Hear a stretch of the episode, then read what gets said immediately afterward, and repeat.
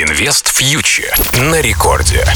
Друзья, всем привет, на связи Кира Юхтенко. Это шоу для тех, кто уже инвестирует или только собирается начать. Обсуждаем главные новости финансовых рынков за прошедшую неделю.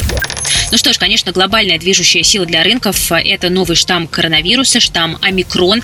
Он, с одной стороны, вызывает очень много опасений, потому что он быстро распространяется, он более заразный, возможно, дальнейшие мутации, но, с другой стороны, поговаривают, что эта разновидность вируса может быть менее опасной в плане смертности и тяжелого течения болезни.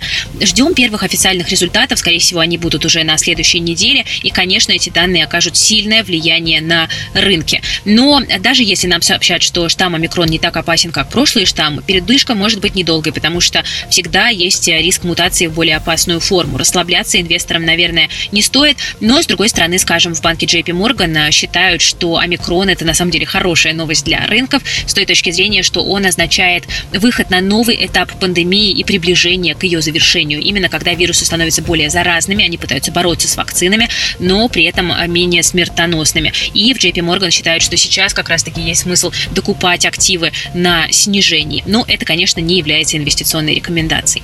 Учитывая усиление пандемии, в целом ситуация на конец года на финансовых рынках может быть довольно нервной, потому что рост заболеваемости будет препятствовать выходу сотрудников на работу, ограничения усилят нарушения в цепочках поставок, ухудшат ситуацию на рынке труда. Это все будет влиять на сроки производства, доставки товаров и снижение предложения в мировой торговле в целом будет, конечно, ухудшать э, текущую ситуацию с инфляцией, которая и так выглядит очень тревожной. Вот на этой неделе глава ФРС Джером Пауэлл заявил, что инфляция перестала быть временным явлением, и этот риск для мировой экономики на самом деле э, очень серьезен, и уйдет он, возможно, не скоро. Но вообще Центробанки сейчас в сложной ситуации, потому что вроде бы нужно стимулировать экономику, но при этом очередная порция стимулов подстегнет рост цен, и тут придется выбирать, либо бороться с высокой инфляцией, либо с новым замедлением экономики. Это непростой выбор, и тут, конечно, главам ЦБ не позавидуешь, потому что какой бы выбор они ни сделали, их все равно будут критиковать. Ну что ж, давайте поговорим по прицельнее о ситуации в российских активах. Что с российским рублем? Э, на этой неделе мы видели, что нефть э, была под давлением из-за решения ОПЕК+, э, но при этом российский рубль от нефти оторвался и неожиданно укрепился. Доллар опустился ниже 74 рублей, евро ниже 84. Есть ощущение, что инвесторы начинают переоценивать внешнеполитические риски, и вот надо понимать, что тут еще Россия и США у нас в ожидании согласования даты очередной встречи Байдена и Путина, и этот саммит может быть поможет остудить ситуацию на российско-украинской границе. Кроме того, еще один фактор, который российскому рынку понравился на этой неделе, это тот факт, что Роснано на этой неделе заплатил по купонам и погасил свои облигации, что очень важно, не обеспеченные Минфином. И на этих новостях российский индекс гособлигаций RGBI наконец-то отскочил наверх. Это также могло поддержать российскую валюту. Ну и пару слов о динамике российского фондового рынка. Российские индексы по итогам пятидневки прибавили 3-4%, отыграли часть потерь прошлой неделе мы видим, что инвесторы охотно выкупали высокодоходные голубые фишки нашего рынка. «Газпром» порадовал инвесторов сильным отчетом, компания показала рекордную выручку и по итогам года ожидает двузначную дивидендную доходность. А, понятно, что такие высокие дивиденды «Газпром», скорее всего, будет платить не всегда, но в моменте многим российским инвесторам «Газпром» сейчас нравится.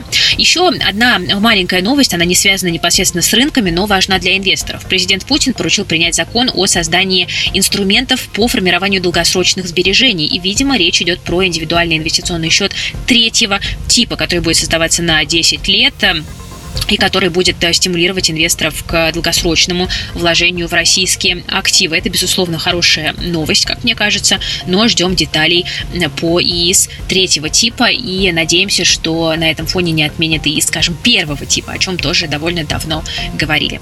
Кстати говоря, э, новости по поводу э, нового типа ИИС, другие биржевые события, другие тренды финансовых рынков, друзья, мы будем обсуждать на IFConf, конференции, которую InvestFuture делает совместно совместно с Радио Рекорд. А, она состоится в Технополисе Москва 4 декабря. Оффлайн билетов уже не осталось, у нас sold out, но, насколько я знаю, еще есть несколько премиум билетов и также, возможно, онлайн участие в конференции. Так что на сайте investfuture.events можно найти все подробности о грядущей конференции. Приходите, будет интересно. Друзья, с вами была Кира Юхтенко специально для Радио Рекорд. Присоединяйтесь, пожалуйста, к нашему проекту Invest на Ютубе и в Телеграм. Инвестируйте с умом, берегите себя и свои деньги. Инвест фьючер на Радио Рекорд.